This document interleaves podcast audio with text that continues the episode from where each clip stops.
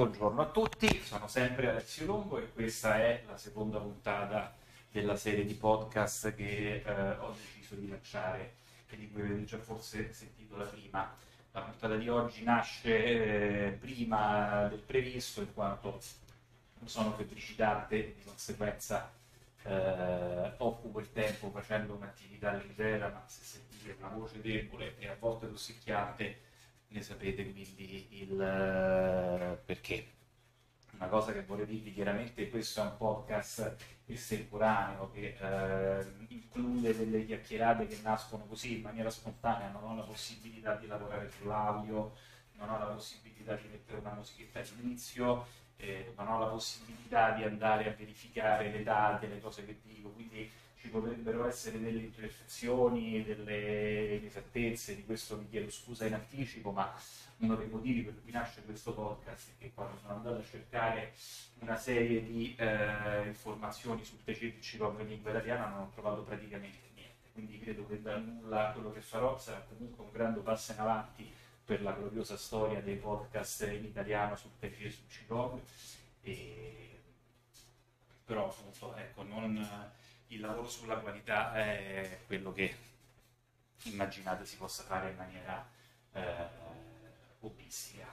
Detto ciò, eh, penso che oggi possiamo fare qualche ragionamento di carattere storico. Quindi eh, riprendo un po' il mio accenno nella prima puntata in cui dicevo che non è un caso che queste discipline siano nate in Oriente in particolare in Cina, e che mai l'Occidente le avrebbe potute sviluppare se non appunto attraverso l'incontro con la Cina stessa, un po' come, non so, il, il pianoforte, le orchestre che sono il frutto de, della nostra cultura occidentale. Poi questo non vuol dire che eh, in breve tempo non si vada a sentire un pianista cinese che suona meglio eh, di qualunque altro pianista europeo ci sia sulla, eh, sul palcoscenico in quel momento, no? E, e stesso, questa stessa cosa vale eh, in parte anche per quanto riguarda queste discipline orientali. Però eh, la storia è quella, c'è una parte dell'uomo, una visione dell'uomo che si è sviluppata in una certa geografia, in una certa epoca storica, e c'è una parte dell'uomo che si è sviluppata in un'altra, quella eh, occidentale, se volete. No? Due, le due grandi culture nella storia mondiale, alla fine dei conti, anche forse un po' ingiustamente, eh, la storia africana, la cultura africana è interessantissima e, e probabilmente penalizzata anche nella nostra consapevolezza, ma anche pensando alla geopolitica moderna, lo spazio del sud-est asiatico e lo spazio europeo barra occidentale sono i due momenti storici culturali che eh, sono diventati dominanti nella produzione culturale della, della storia mondiale. E quindi se noi andiamo a dire che eh, queste discipline sono il prodotto di una determinata società, dobbiamo anche capire come funzionava questa società, come questa società pensava, come si descriveva e in che misura era differente dalla nostra. Quindi quando parliamo di eh, storia cinese innanzitutto facciamo riferimento ad uno spazio geografico che si è percepito come unitario molto presto. Quindi abbiamo delle dinastie, tra virgolette, che nella storia cinese si sono susseguite nei millenni prima eh, della nascita di Cristo, che sono eh, la dinastia dei Xia, la dinastia eh, degli Shang, la dinastia dei che sono tre dinastie che si sono susseguite l'un l'altra. Qui entro in, un, in, una di quelle fasi di cui parlavo, spero di non stare dicendo inesattezze perché vado abbastanza a memoria, però la particolarità di queste dinastie è che il re, identificato come Wang, W-A-N-G, solitamente nella pronuncia cinese l'NG non si pronuncia ma si nasalizza, quindi ogni volta il romano che in me, che il romano che in me dice Qigong con la G è scorretto perché la pronuncia dovrebbe essere Qigong senza la pronuncia della G finale, o Tai Chi stile Yang senza dire Yang, il romano che tende a mettere eh, la consonante finale a volte anche ad aggiungerci una E, stile, Yang e Ciconde. Si scherza chiaramente. Dunque, eh, queste tre dinastie hanno una particolarità, cioè eh, la figura sacrale del re è una figura il cui compito principale, e questo lo sarà per tutta la storia delle dinastie cinesi, è quello di mantenere l'equilibrio fra eh, il cielo e la terra con la pratica di una serie di sacrifici che miravano proprio a uh, mantenere la, l'armonia fra il macrocosmo e il microcosmo. Dal punto di vista politico, però, sotto ognuna di queste dinastie ci sono una serie eh, di eh, signori feudali che di fatto hanno il potere politico e militare nei regni che eh, sono loro affidati. Quindi eh, se volete un esempio molto vago può essere quello eh, della fedeltà all'imperatore nel medioevo europeo, no? cioè, in un certo senso esisteva ancora la consapevolezza che il re fosse un qualcosa di eh, sottomesso all'imperatore, ma nella pratica questa cosa non eh, succedeva, oppure un altro esempio può essere i primi secoli in cui l'impero romano, eh, l'Occidente è crollato, ma tutto sommato i governanti dell'Occidente fino probabilmente a Carlo Magno, quindi all'Ottocento, si ritenevano in un certo senso eh, ancora sottoposti all'autorità dell'imperatore romano, che era quello di, eh, Costantinopoli. E, ehm, questo che cosa vuol dire? Che questi sono periodi eh, di guerra, sono periodi di stati combattenti, molto spesso, come lo definisce anche un testo storico dell'epoca. E, di conseguenza, più o meno intorno al, diciamo, al V secolo a.C., cominciano a nascere una serie di scuole, di discussioni, cioè si cerca di dare una sorta di eh, coerenza all'opera dell'uomo, cioè si cerca con la cultura di andare limitando il, l'elemento violento di scontro fra i differenti regni. E vi anticipo, come forse saprete anche dai film che avete visto, L'imperatore e l'assassino o altri film, che il primo imperatore che realmente va unificare la Cina, se non sbaglio nel 221 a.C., è l'imperatore dello stato di Qin, eh, che se non sbaglio è il motivo per cui noi chiamiamo eh, la Cina Cina, eh, che in realtà è uno degli stati periferici di questo spazio geografico che si percepiva comunque come culturalmente unitario, una delle cose che accade con una certa costanza nella storia cinese è che gli stati periferici, i quali sono più eh, soggetti alle invasioni dei nomadi delle steppe mongoliche, sono quelli che poi anche militarmente risultano essere più forti e di conseguenza eh, finiscono poi per imporre dalla periferia il proprio potere militare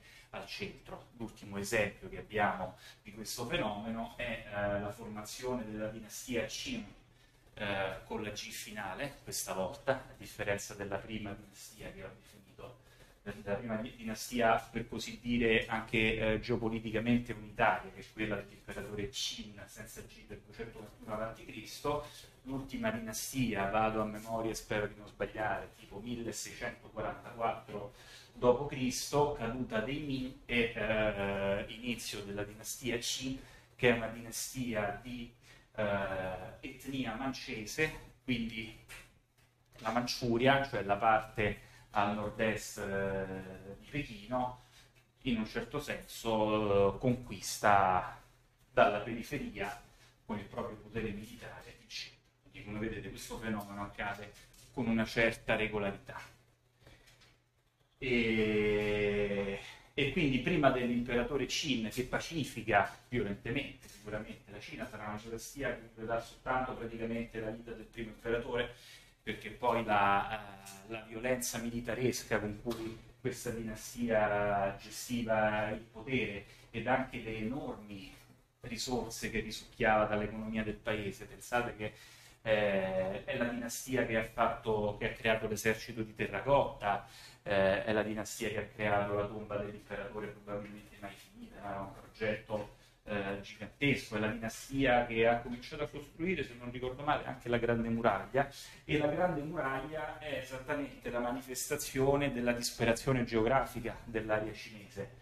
Eh, al contrario dell'Italia, se volete, che è un posto eh, in un certo senso circondato da dei limiti geografici ben netti, cioè il mare e le Alpi, la Cina non ha nella realtà nessun tipo di eh, reale barriera geografica fra se stessa e il nord, quindi la Grande Muraglia, cioè un'opera gigantesca che non ha mai funzionato nella storia, della, nella storia cinese, quindi qualvolta vedo al giornale l'idea della costruzione di un muro fra eh, dei, dei confini statali, mi viene sempre in mente questa sfortunata storia della Grande Muraglia cinese. E quindi appunto una dinastia, la prima, che aveva utilizzato moltissime risorse eh, economiche fino a creare delle ribellioni che la fecero cadere e forse la prima reale dinastia cinese funzionante è la dinastia Han,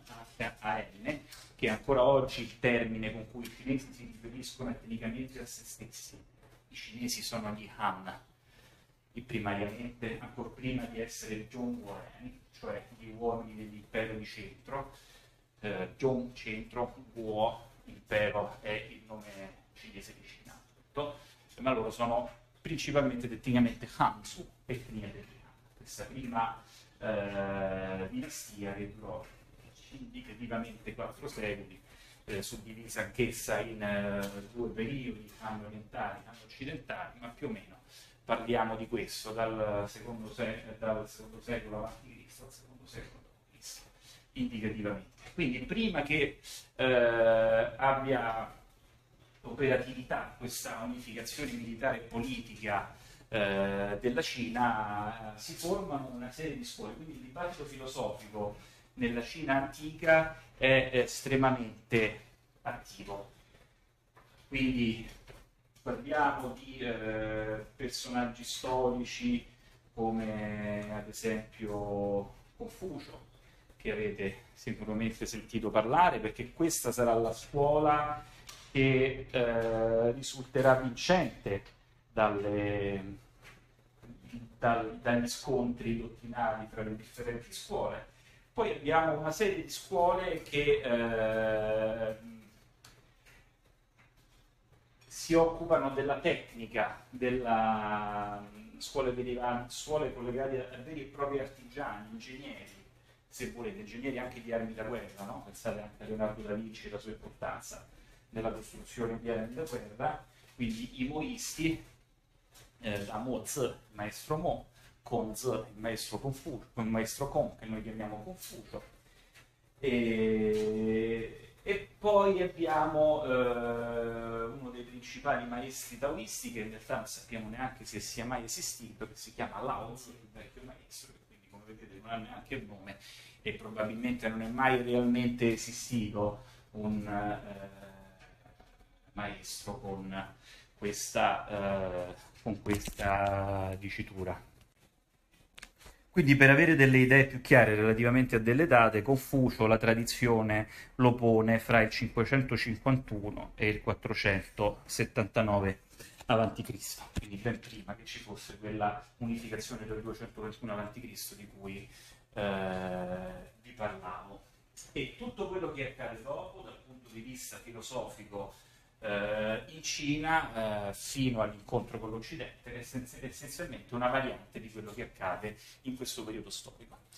Adesso eh, c'è una cosa a cui noi dobbiamo fare eh, attenzione quando parliamo di storia in generale, cioè noi di ciò che è accaduto in passato nella verità sappiamo pochissimo, sappiamo poco e niente, sia per quanto riguarda la storia occidentale, sia per quanto riguarda la storia orientale, soprattutto eh, per esempio ecco, per la storia occidentale, quello che accadeva prima del 1000 a.C., eh, non sappiamo granché, cioè ci troviamo a accontentare delle poche fonti che troviamo, spesso sono delle fonti parziali, che vogliono dare un'idea specifica di quello che accade e noi ci becchiamo quello. No? Cioè, pensate se tra qualche secolo uno trova un, uh, una fonte uh, inframmezzata della Repubblica, il giornale quotidiano La Repubblica, su Berlusconi degli anni 2000, no? e noi ci facciamo quell'idea là, tendenzialmente, e, e, magari abbiamo solo quella, quindi possiamo forse sospettare che la, che la fonte eh, avesse la specifica idea di eh, tirare l'ascoltatore dalla propria parte, ma eh, non lo possiamo sapere. Questa è la stessa cosa un po' che accade per quanto riguarda la storia cinese, sebbene i cinesi poi erano nella realtà da un certo punto in poi ossessionati dalla storia, dalla documentazione e, e come lo sono ancora oggi, eh, erano ossessionati soprattutto sul controllo della narrativa della storia, cioè una delle, delle cose che è più importante per uh, il potere cinese è quello di controllare la narrativa sul presente e di conseguenza sul passato. E come vedete questa cosa non è uh, affatto cambiata. A questo punto dobbiamo fare anche una riflessione su quella che è la scrittura cinese, che come voi sapete la scrittura cinese è estremamente differente dalla scrittura alfabetica occidentale o eh, di altre culture. Cioè i cinesi utilizzano degli ideogrammi, quindi dei disegni all'interno del quale è insito eh, uno, uno o più concetti. Quindi se volete l'ideogramma e la posizione dell'ideogramma in realtà viene ancora prima della lingua parlata e l'utilizzo dell'ideogramma ha un valore eh, magico nella tradizione cinese. Cioè l'ideogramma tavolo è il tavolo. Non esiste nessun tavolo prima che l'uomo non lo abbia nominato attraverso la creazione dell'ideogramma corrispondente. Adesso non mi voglio dilungare su uh, questi temi filosofici, però se voi ci pensate è quello che accade anche nella tradizione occidentale, quando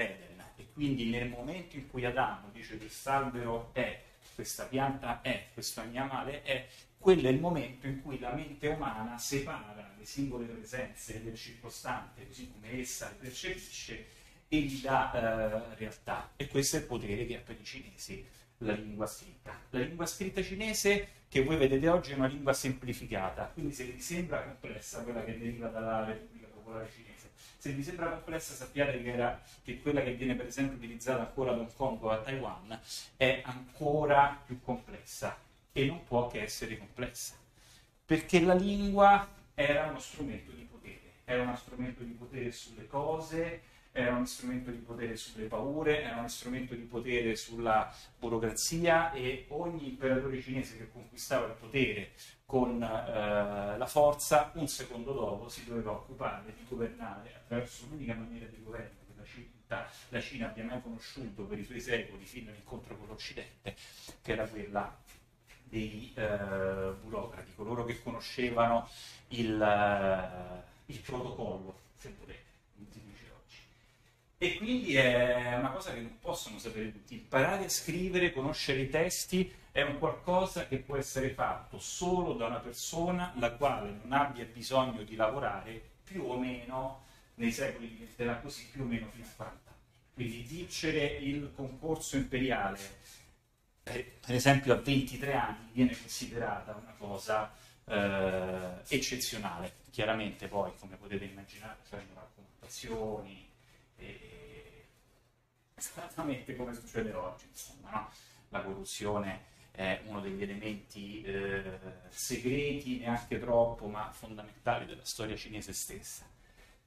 E, e, quindi la scrittura deve essere difficile e uh, ad essa viene dato un potere magico perché coloro che uh, ne possono entrare in possesso entrano anche in possesso del potere. Quindi se tu hai bisogno di lavorare non puoi imparare a leggere e a scrivere a quel livello, si tratta solo di conoscere il grandi, ma anche riconoscere i testi classici, e quindi rimarrai nella classe che ti è stata assegnata dalla condizione storica, molto probabilmente. E...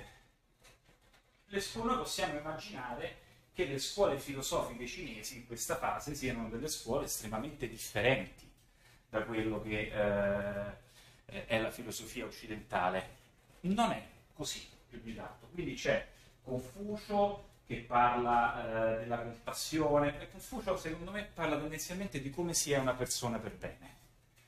E è un vecchio signore circondato da giovani studenti e, e lui vorrebbe che le persone intorno a lui siano persone per bene, gentili e, e sagge, tendenzialmente. Poi il confucianesimo diventerà soprattutto un pensiero, eh, una dottrina di, eh, di, di, protocolli stretti, quindi il rapporto fra il suddito e il, eh, e il, re, il rapporto fra il marito e la moglie, il rapporto fra il figlio minore e il figlio maggiore, ci sono tutta una serie di eh, rapporti che vengono strettamente codificati, se tu sei il secondogenito devi dare rispetto al primogenito, eh, se tu sei donna devi dare rispetto al marito e quando essa muore ai tuoi figli maschi, e chiaramente come potete immaginare molto spesso questa cosa rimaneva soltanto sulla lettera, per grazia di Dio, ma eh, dopo il confucianesimo diventa soprattutto questo, cioè una serie di regole che tendenzialmente ehm, canonizza il eh, dovere di lealtà alla fine dei conti all'interno della società di una gerarchia rispetto all'altra e quindi diventa una filosofia di eh, stabilità. Sebbene da subito il confucianesimo eh, inserisca con uno dei suoi maestri che seguirono Confucio, eh, inserisce il termine di mandato celeste e di rivoluzione. Voi pensate, prima ancora che eh, ci fosse la rivoluzione comunista eh, del 1800, 1949 e nella filosofia cinese c'era già da sempre l'idea che tu devi rispetto al re, però se re a eh, creare carestie, poi magari c'è un terremoto, no? allora tu pensi questo è il Dio che anche eh, sono le divinità, il Dio, quello che avevano in testa che eh, ci dà dei segnali, tu popolo hai il diritto dovere di eh, far crollare quella dinastia lì. E questa cosa è necessaria perché eh, le dinastie all'interno dei quali eh, questi filosofi vengono poi canonizzati sono già delle dinastie che hanno soppiantato quelle che venivano prima loro. Quindi chiaramente da subito bisogna dire che ecco, la genesi di questa dinastia è eh, teoreticamente eh, giustificata. Quindi, se noi pensiamo alla filosofia cinese come una filosofia eh, magico-filosofica eh, molto distaccata dalla realtà concreta e prona alla eh, spiritualità, questa cosa all'inizio non accade. Abbiamo Confucio che si occupa delle persone, che le persone siano buone, gentili e compassionevoli, eh, sta simpaticissimo l'altro. E abbiamo altre scuole che invece dicono una cosa importante di ingegneria, cioè gente che lavora, gente che sa fare le macchine, i ponti, questo è il sapere. E abbiamo tutta una serie di altre scuole che eh, invece si occupano di spiegare il mondo intorno a loro.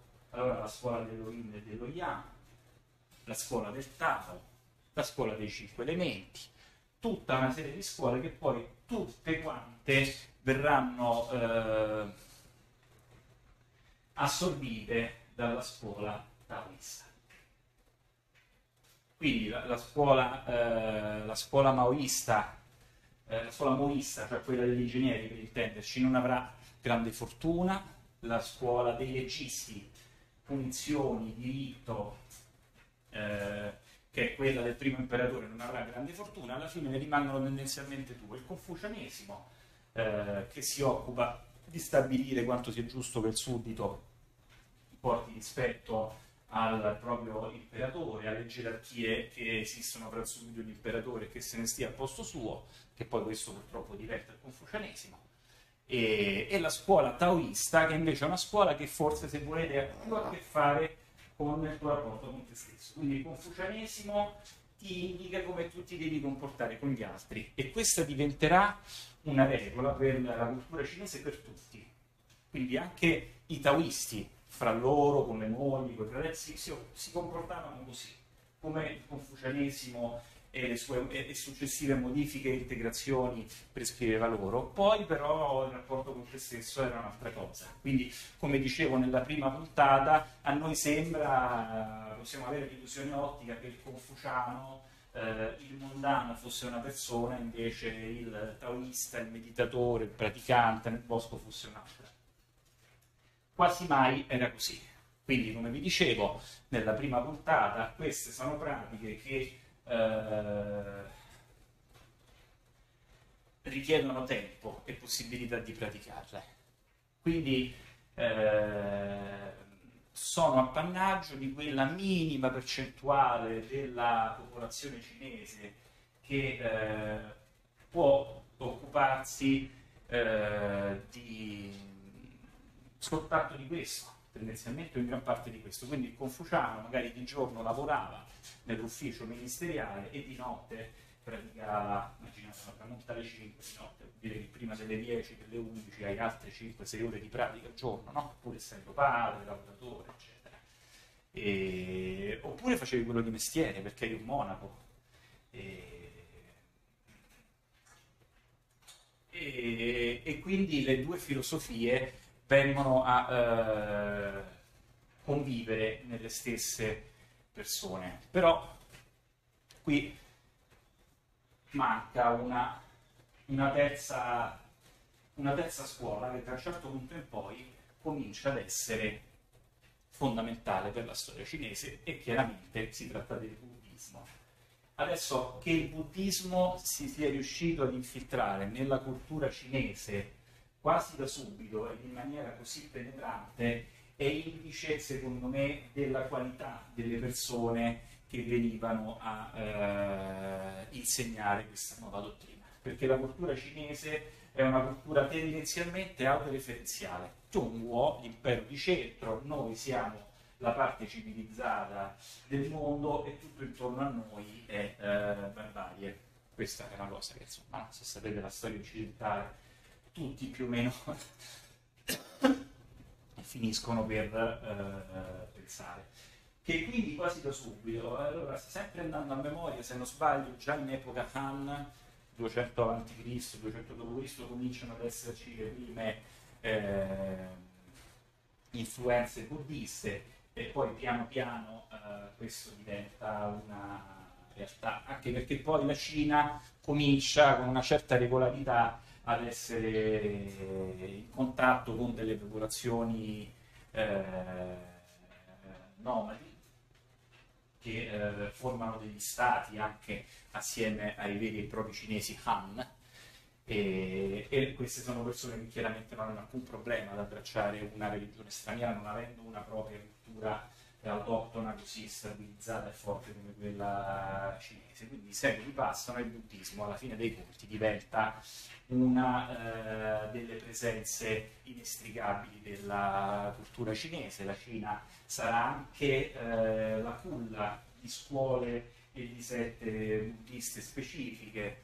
Eh, queste scuole e sette buddiste specifiche poi attraverso la Corea del Sud arriveranno anche in eh, Giappone, quindi per fare un esempio per tutti, il buddismo zen giapponese è in realtà il buddismo Chan, stessa identica pronuncia che viene eh, a crearsi in Cina e eh, il buddismo Chan è la traslitterazione cinese, all'inizio era Chan di eh, dhyana, cioè eh, meditazione. Quindi il buddismo arriva in Cina e comincia poi ad avere una vita propria. Comincia ad avere una vita propria, secondo alcuni, proprio perché eh, questo tipo di buddismo comincia, ancora una volta, chi era il praticante buddista o di pratiche buddiste? Ma era sempre la persona che era interessata alla pratica, alla cultura in generale, quindi era sempre la persona che era sia confuciana, sia taoista e poi a un certo punto anche buddista. Chiaramente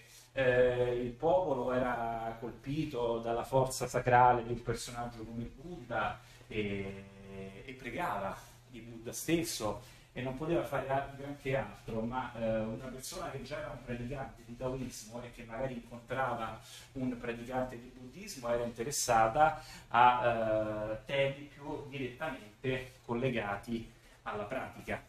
Quindi eh, il, il, lavoro su se stessi, il vero e proprio il cosiddetto lavoro interno, di cui eh, magari diremo qualcosa eh, più avanti in qualche altra puntata. Quindi questi sono i tre eh, pilastri della cultura cinese, la scuola confuciana, la scuola taoista e eh, la scuola buddista. Sono tre scuole che interagiscono fra di loro, che si nutrono a vicenda, che vivono in un rapporto di collaborazione barra competizione, eh, anche a seconda di quella che è l'area storica che tira. Vi faccio, eh, vi faccio un esempio. No?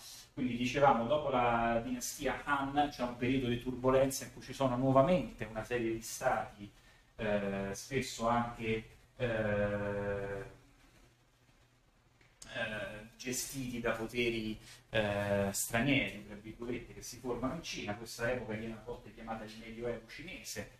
E poi si riforma una dinastia unitaria che è la dinastia Tang, una grande dinastia che per la prima volta espanse il, eh, geograficamente il territorio cinese fino a toccare anche parti dove il buddismo si era già eh, stanziato e, però all'inizio la dinastia Dan non è molto favorevole ai tempi buddisti, troppo potere, troppi soldi. E...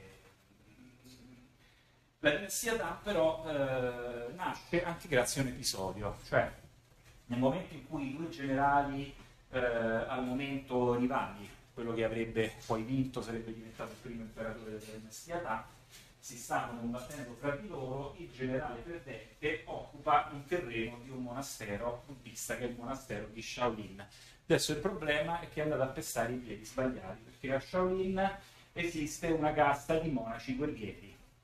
E una casta di monaci guerrieri che a un certo punto decide di andare a scacciare questi manipoli dalle, dai propri terreni agricoli e poiché questa, questi terreni si trovavano uh, vicino alla capitale, che poi divenne la capitale imperiale, il loro aiuto è fondamentale per la vittoria del primo imperatore Tang. Quindi il primo imperatore Tang tendenzialmente gli dice a me il buddismo non piace granché e di fatto lo perseguiterò, eh, ma voi venirete aiutato, non eh, riceverete un trattamento di favore. Poi subito dopo aggiunge però dovete rientrare nelle vostre riserve tendenzialmente emulare questi persone. E stiamo parlando appunto della nascita della dinastia Tang, vado a memoria, però sarà stato 614 d.C., no? qualcosa di simile, se non sbaglio. E, e quindi nell'epoca, da questo racconto noi sappiamo che c'erano dei monaci che tendenzialmente eh, menavano, menavano anche tanto, visto che erano stati in grado di sconfiggere addirittura un esercito, e scordatevi che fosse gente che non beveva vino, che non mangiasse carne, cioè proprio queste sono uh, fantasie della, di un'idea posteriore di quello che è il buddismo. No? Non gliene poteva fregare di meno, anche perché se fai un certo tipo di lavoro fisico eh, hai bisogno di eh, proteine importanti e di qualità, scordatevi che non andassero donne, insomma.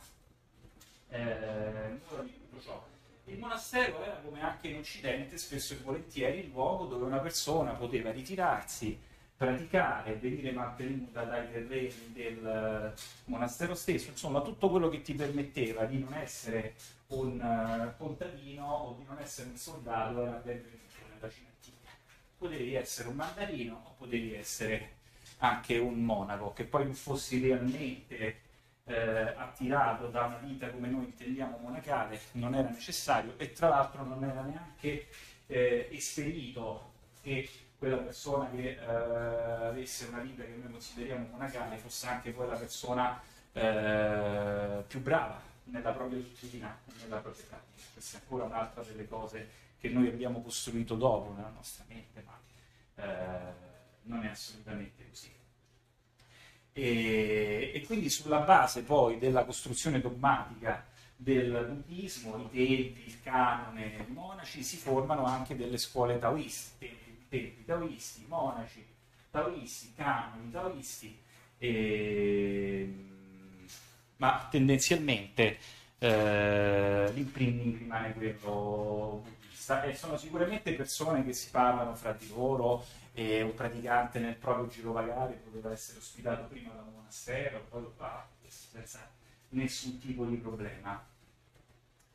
E adesso mettersi a parlare del eh, buddismo, in particolare del buddismo cinese, risulta essere un po' troppo pesante per il tempo che ci rimane e lo faremo casomai in un'altra puntata. Però per quanto riguarda eh, il taoismo, tendenzialmente eh, è una scuola che fa riferimento a tre principali testi per quanto riguarda la propria origine, il Laozi, il Zhuangzi e il Liezi.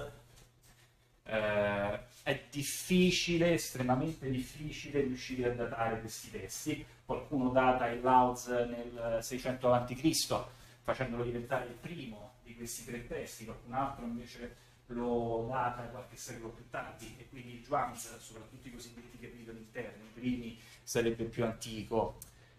Uh, questo sempre per tornare alla nostra difficoltà di conoscere in generale, di conoscere il passato in particolare, di quanto quindi bisogna sempre muoversi sulle punte dei piedi quando si parla di queste cose e non uh, cedere mai alla possibilità di eccessiva assertività, perché purtroppo non ne abbiamo i mezzi. E chiaramente se leggiamo questi testi facciamo riferimento a persone che non si preoccupano granché a come ci si comporti fra uomini e fra persone, sono persone che hanno un rapporto diretto con la natura e che vogliono riportare l'uomo alla, all'armonia con il circostante. Noi siamo ormai diventati delle società che sono completamente distaccate dalla natura intorno a loro, ma immaginate cosa doveva essere il rapporto nel mondo antico, no? per esempio in Cina nel circostante.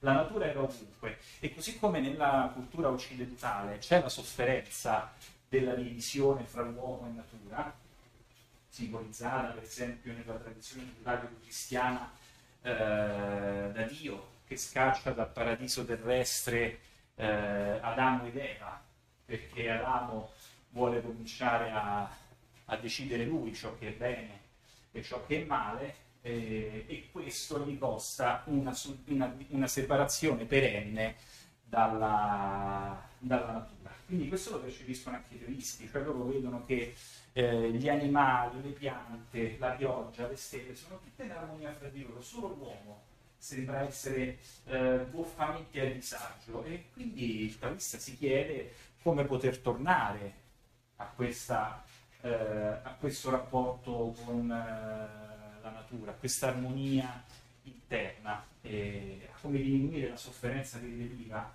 da questa scissione. Un'altra delle cose che ossessiona spesso anche i taoisti è eh, la questione della morte. Cioè inizialmente le pratiche di rafforzamento taoista, la meditazione, il Qigong, si inseriscono all'interno del tentativo eh, della persona di divenire immortale. Cioè, loro si chiedono se sia possibile che l'uomo non muoia mai, tendenzialmente, perché la morte viene vista come qualcosa di definitivo e all'interno della quale non c'è nessuna speranza. Non ci sono religioni salvifiche in, uh, in Oriente, tutto sommato non è neanche il buddismo. Cioè, mentre noi uh, in Occidente alla risposta di cosa c'è dopo la morte abbiamo una risposta bellissima, no? Cioè, allora lui ha un'anima, questo è il povero io, questa cosa non morirà mai, e poi se volete, se ti comporti bene, finisci in questa condizione, se ti comporti male in quest'altra, no? questa è un'aggiunta eh, posteriore.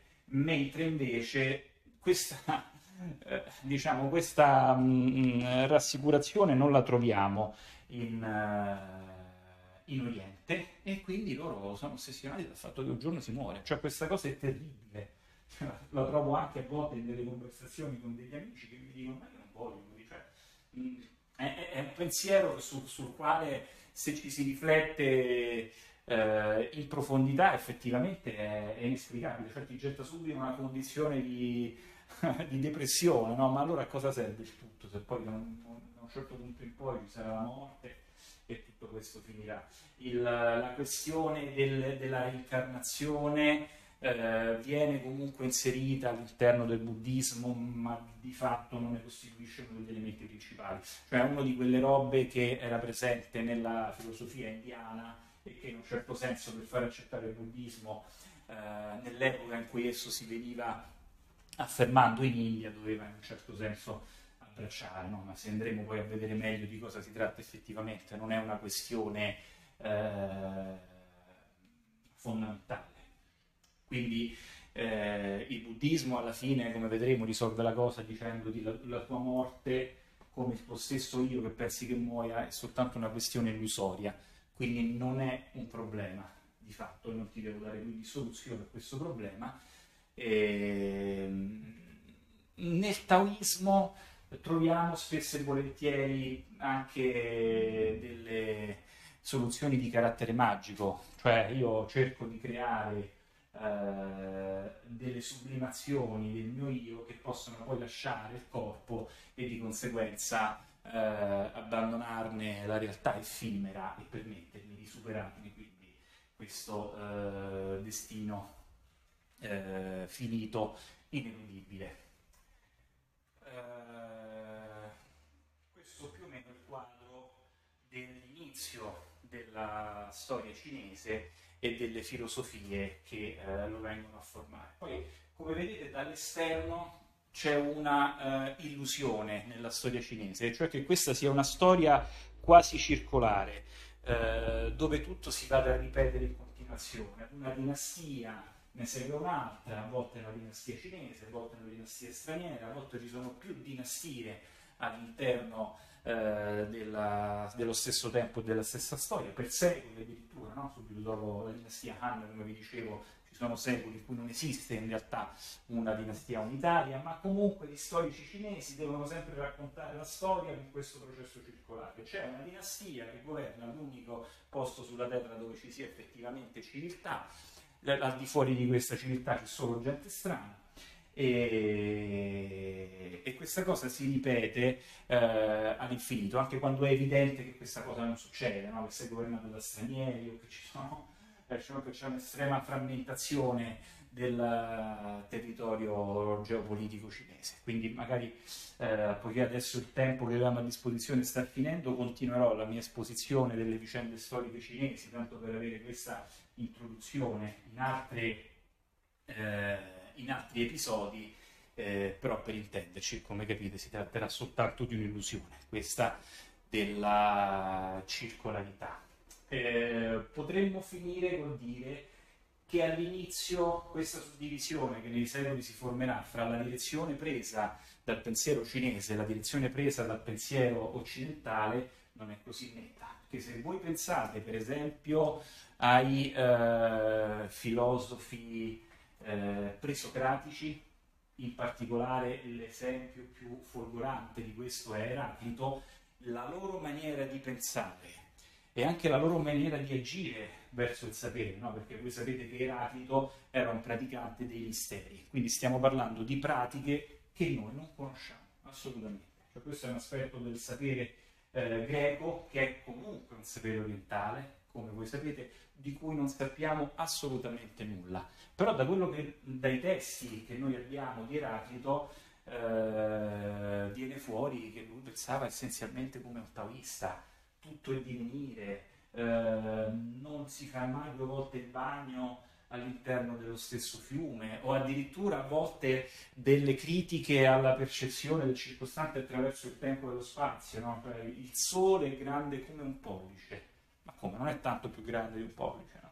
E quindi all'inizio questa suddivisione non c'è tanto. E anche in Cina ci sarà, come c'è anche in, eh, in Grecia, una scuola sofista, che con Socrate poi diventa, da Socrate poi diventa quella principale, ma ancora con Platone questa suddivisione non esiste più di tanto, perché noi sappiamo per esempio di Platone che quello che noi abbiamo scritto di lui era il suo sapere esoterico, mentre lui insegnava ai propri discepoli del, un sapere esoterico che noi non conosciamo assolutamente. E e questo è un aspetto molto interessante. Poi da un certo punto in poi invece i due pensieri prendono delle strade totalmente differenti. Allora, direi che per oggi eh, va bene così eh, auguro a tutti una buona giornata. Ci vediamo alla prossima.